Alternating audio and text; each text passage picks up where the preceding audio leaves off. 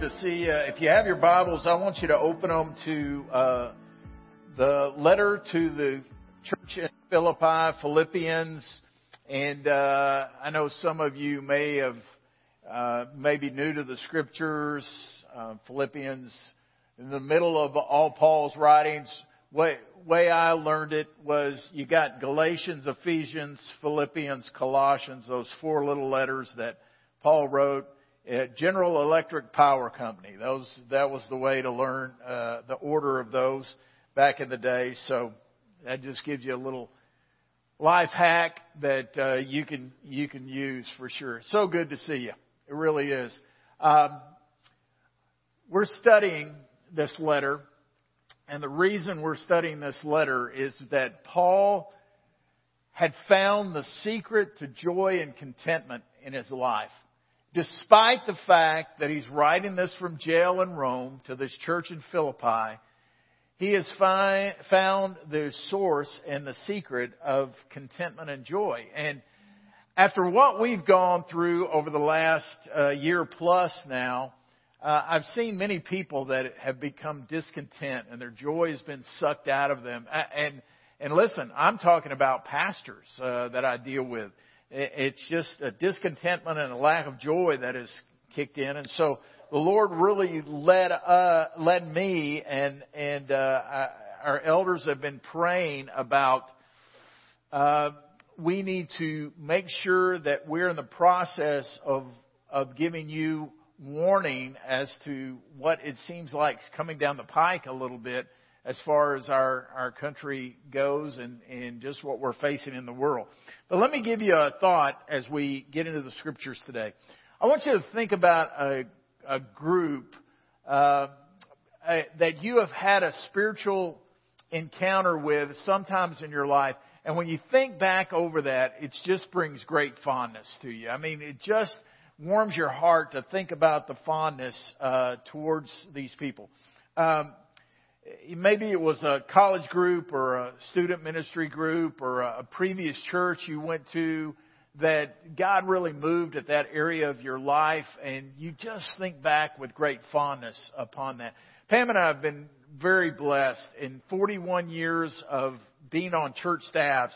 We have had nothing but fondness of where everywhere God has taken us. Uh, first church we served at, First Baptist Church in Robinson, right outside of Waco. I was a student at Baylor at the time. Went there to do youth ministry. I wouldn't have hired me at that point, but uh, they did. They took a chance, and man, we just look back at those days. Remember taking the kids to camp and just God showing up and just incredible experience. And then we went from there to First Baptist Church in Stephenville, and man, just think about great days there. Our kids were born while we was there uh, just the fondness of, of those people. I remember taking mission trips and God just showing up in the lives of students and, and just fondness, man, is the best way I can describe it. And then uh, what brought us here, uh, we were on staff at First Baptist Church here in Round Rock, and man, just five incredible years of ministry that uh, we we developed lifelong friends and saw God show up in just incredible ways. And and and then when the Lord uh, brought us to uh, plant this church and what's going on w- w- through the years, we just think uh, uh, with just a warmth in our heart as we think back over what God has blessed us with through many years of ministry. And was it all perfect?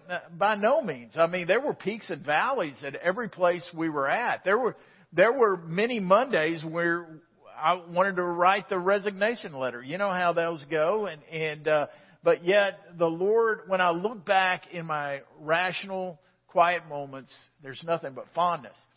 And that's the way Paul felt about the church in Philippi.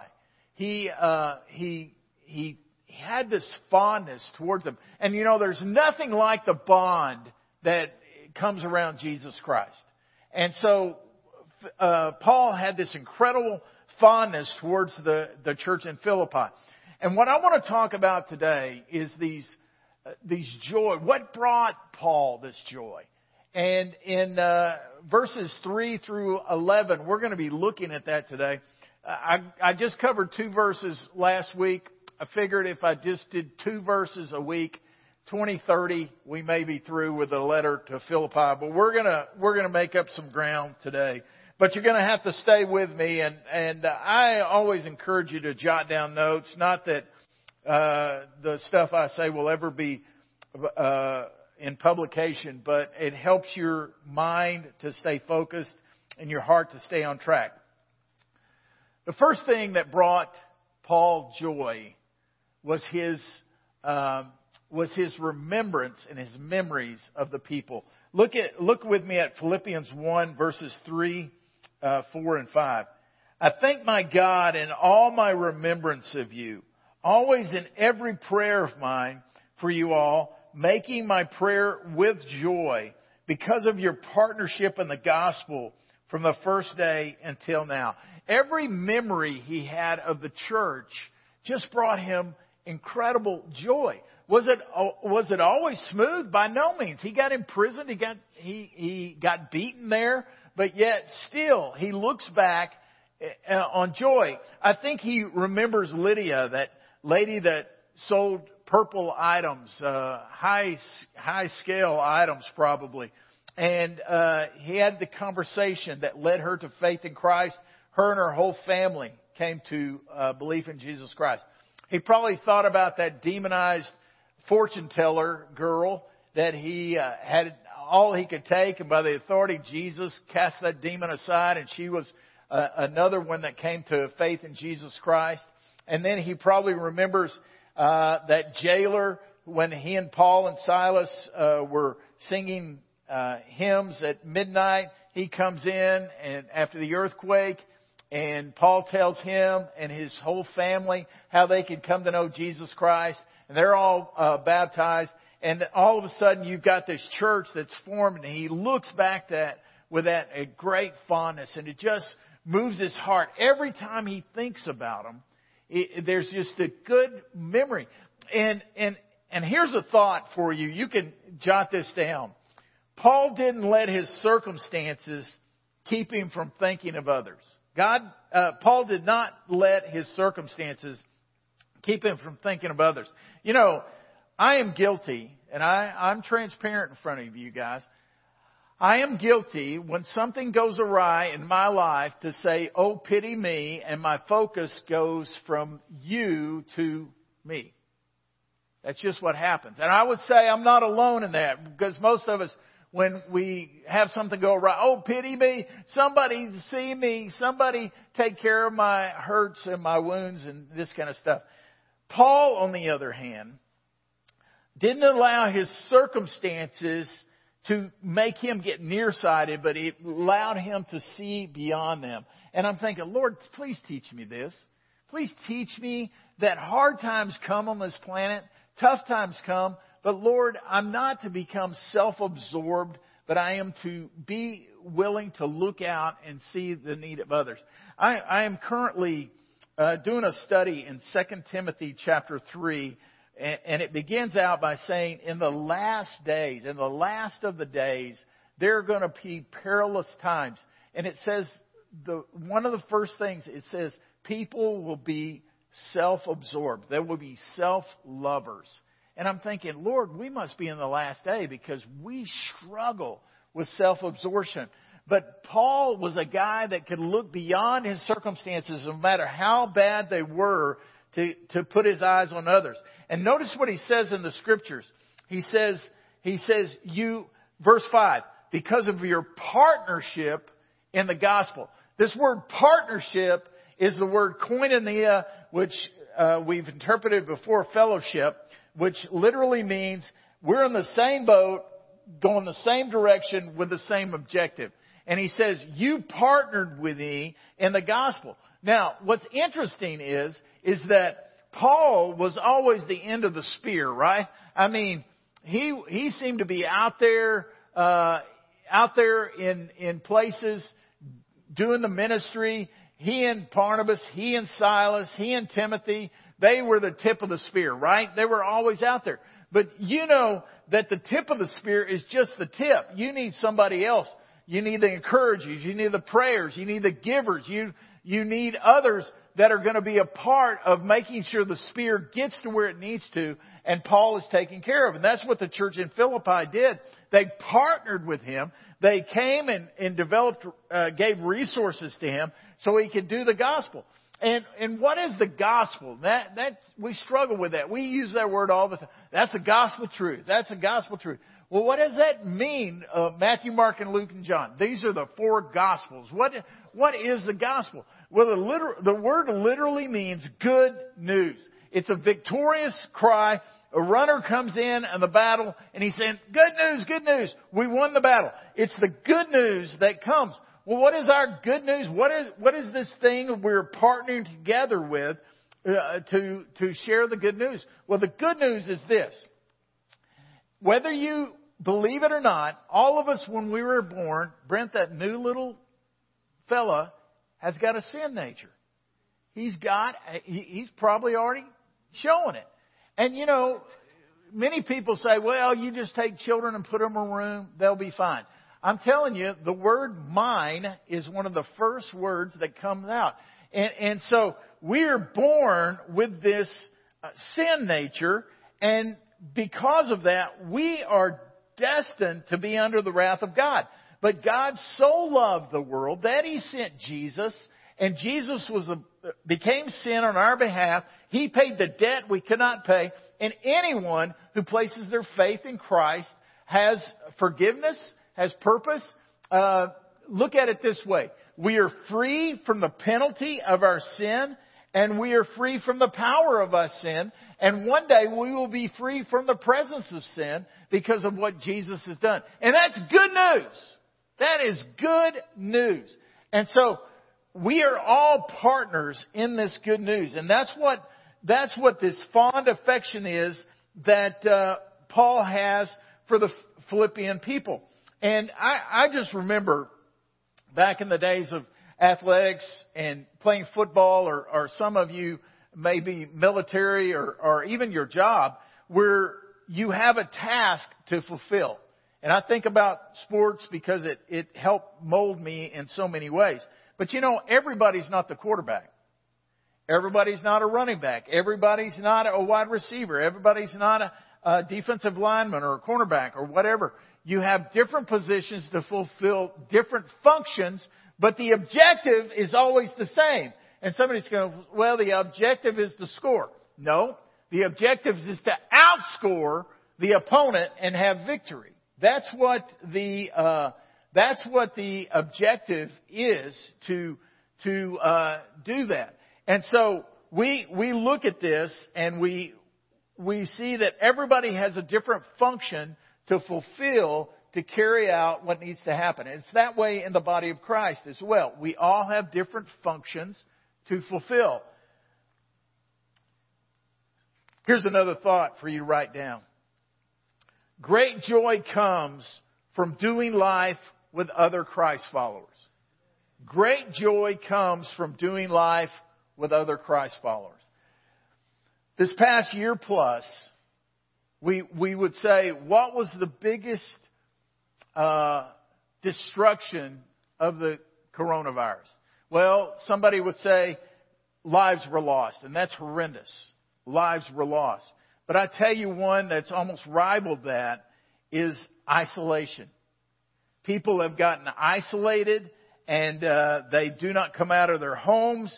They uh, they have separated themselves from community, and they needed to. I mean, they needed to isolate. And and what has happened in that is the mental health problems are soaring out of sight. Suicide rate is soaring out of sight. Uh, struggles within people are soaring out of sight. Well, why is that? Is it the fear of the virus? It's more isolationism pulling away from everybody. L- let me tell you, you were built for community. God wants you to eh, be in community. And I tell you something, some people are never going to come back. And and the reason is they've gotten very comfortable in uh, their isolationism. Let's just watch church on TV. It's safe. Uh, that's what we need to do. We we're just going to to stay uh, cloistered within our our group. And what happens is, is you lose part of what you're created for. And we are to do life together. And so, our goal is not to be the best online presence, and we're, you that are watching online, we're so glad that you're able to do that. Our desire is eventually to be all back together in community. And I know everybody online, that's what they want as well. But, but we were created for this community. And let me give you one other thought. Every believer is to be involved with the gospel going to the whole world. And uh, that's what I talked about a minute ago. Every believer is to be involved with the gospel going to the whole world. Jesus commissioned all of us, okay? Go ye therefore into all the world and make disciples, baptizing them in the name of the Father, Son, and Holy Spirit, and teaching them to obey everything I've commanded you. And lo, I'm with you to the end of the age. Listen, all of us as followers of Jesus have been commissioned to go out and share the gospel. And so we, we, we should not be exempt from that. And, and the conference the other day, Chris Hodges said this, the problem is not uh, the harvest. The problem is the laborers. The Lord said the harvest is plentiful, but the laborers are few. So the problem is not the harvest. The problem is the laborers. I read a, I read a story. I'll give out my notes just to, uh, to be able to share it. But story is of King George V, who in latter years of his reign, it was always his custom to broadcast a Christmas message to the empire. And during one of the broadcasts, uh, when everybody was waiting to hear the, in the world that one of the uh, technicians uh, realized that a wire was uh, cut in two, and uh, he had this uh, thought all of a sudden that to pick up both ends of the wire, and he himself would be the conduit so the voice of the king could go out. Whether it's completely true or not, the, the picture is obvious. We are to be conduits to make sure the king's message goes into our world. We cannot be silent. People desperately need Jesus. And so we are all a part of the gospel going to the whole world. Now, let's continue on. The second thing that brought Paul joy is a firm confidence in God. A firm confidence in God. Look at verse uh, 6. And I am sure of this, that he who began a good work in you will bring it to completion at the day of Jesus Christ. It is right for me to feel this way about you all because I hold you in my heart, for you're all partakers with me of grace, both in my imprisonment and in the defense and confirmation of the gospel. The second thing that brought Paul joy was his confidence in God. You know, there are many joy stealers, right? Uh, I'll share three joy stealers in my life. First of all, there's worry. Um, worry, we don't seem to be exempt from worry, but worry is a high anxiety over something that may never occur. How many parents have worried over their children that something might occur and it never occurs? Are you worried about getting laid off? Are you worried about your health and it never occurs? This is worry to the extreme. Uh, here's another one. Stress. Now, let me say a good word about stress before I uh, give a, a negative. You will not function without some stress in your life. A rubber band doesn't work without stress. You've got to have certain uh, uh, measurable amount of stress to work. But I'm talking about an intense strain over a situation that's beyond your control. And this is stressing about things that you can't even control. And then the third one is this, fear. Fear, a dreadful uneasiness over the presence of danger, evil, or pain. These are joy stealers. And Paul, you would think, would have all these. He's in jail in Rome. You would think worry, uh, stress, fear would be all over him. And, and we have a tendency, we're addicted to worry, fear, and stress, it seems like in our culture. And yet, to the extreme, you all battle this. Worry, fear, and stress to the extreme would show our lack of confidence in God. And Paul, he brought him joy because he saw confidence in God all the time. And notice verse 6. Let me read it one more time. And I am sure of this, that he who began a good work in you will bring it to completion at the day of Jesus Christ. If you've been in discipleship class before, you've probably memorized that verse. Uh, it's such a good verse. But it could have two meanings here. One meaning was, is that the church at Philippi gave resources to Paul so he could do ministry. And Paul is saying, because of the work you've begun in supporting me, you're going to continue to do that until the day of completion before Christ Jesus. That's one. The second one is, is more on a doctrinal level that you need to hear this. He who began, the Lord who began the good work in you is going to continue to work it out until you stand before Jesus himself. Now let me give you what that, just a, a layman's picture of that. Most of you in this room have at some time, by faith, made a step of commitment of receiving Jesus Christ as your Savior. Did you know you couldn't even do that if God didn't draw you? He is involved from the very get go. His Holy Spirit has to draw you. And, and hear this. You can't even repent and turn from that sin on your own. He has got to uh, give you the, the enablement to do that. And so, uh, all you can do is by faith receive what He has done. And so it is the Lord has begun this work in you, and it will not be completed until you stand before Christ. So there is this relationship that you develop with Christ that is a growing relationship. We had baptisms in the in the two uh, previous services today, and these these believers who are new in the faith, um, God has begun a work in them, and we don't expect them to be perfect. Uh, I, I think we've always got to be careful of that, but we expect them to grow, right? If a person is the same as they were five years ago in their faith, I get concerned. I would get concerned over my grandchildren if I, five years from now, they're the same size and everything. I'm going to think there's a problem here. But, but spiritually, they need to grow. And we need to grow. And we need to know that God who began this work in us is going to be faithful to uh, complete it. Um, here's a thought for you, too, that you can write down. A day is coming that will bring total completion. A day is coming. Paul says this. He says, will bring it to completion at the day of Jesus Christ. What does that mean? You ready? All of us will one day stand before Jesus Christ. All of us. All of us will stand one day before Jesus Christ. History as we know it will be completed and we will stand before Him. And the deal, the deal is, how will we stand before Him? Will we stand before Him complete in Christ Jesus or will we stand with him, before Him thinking we could do it on our own? The, the deal is a day is coming and Paul lived each day as though Christ were about to return.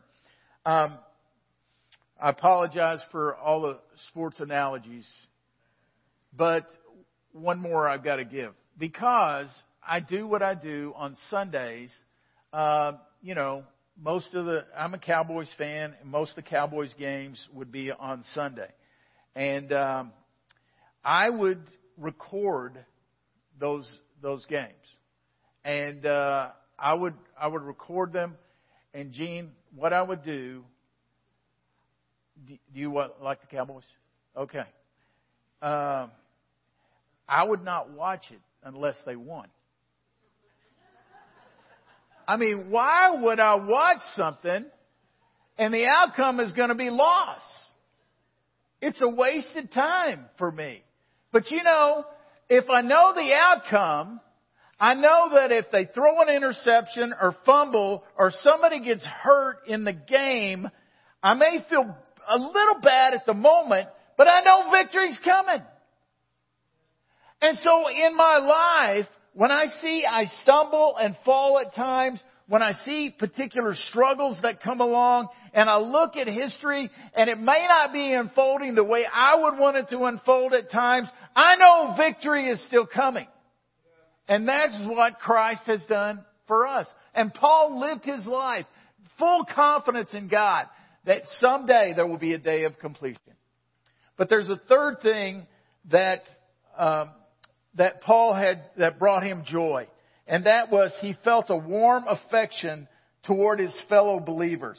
Let me, let me pick it up one more time. He felt a warm affection toward his fellow believers.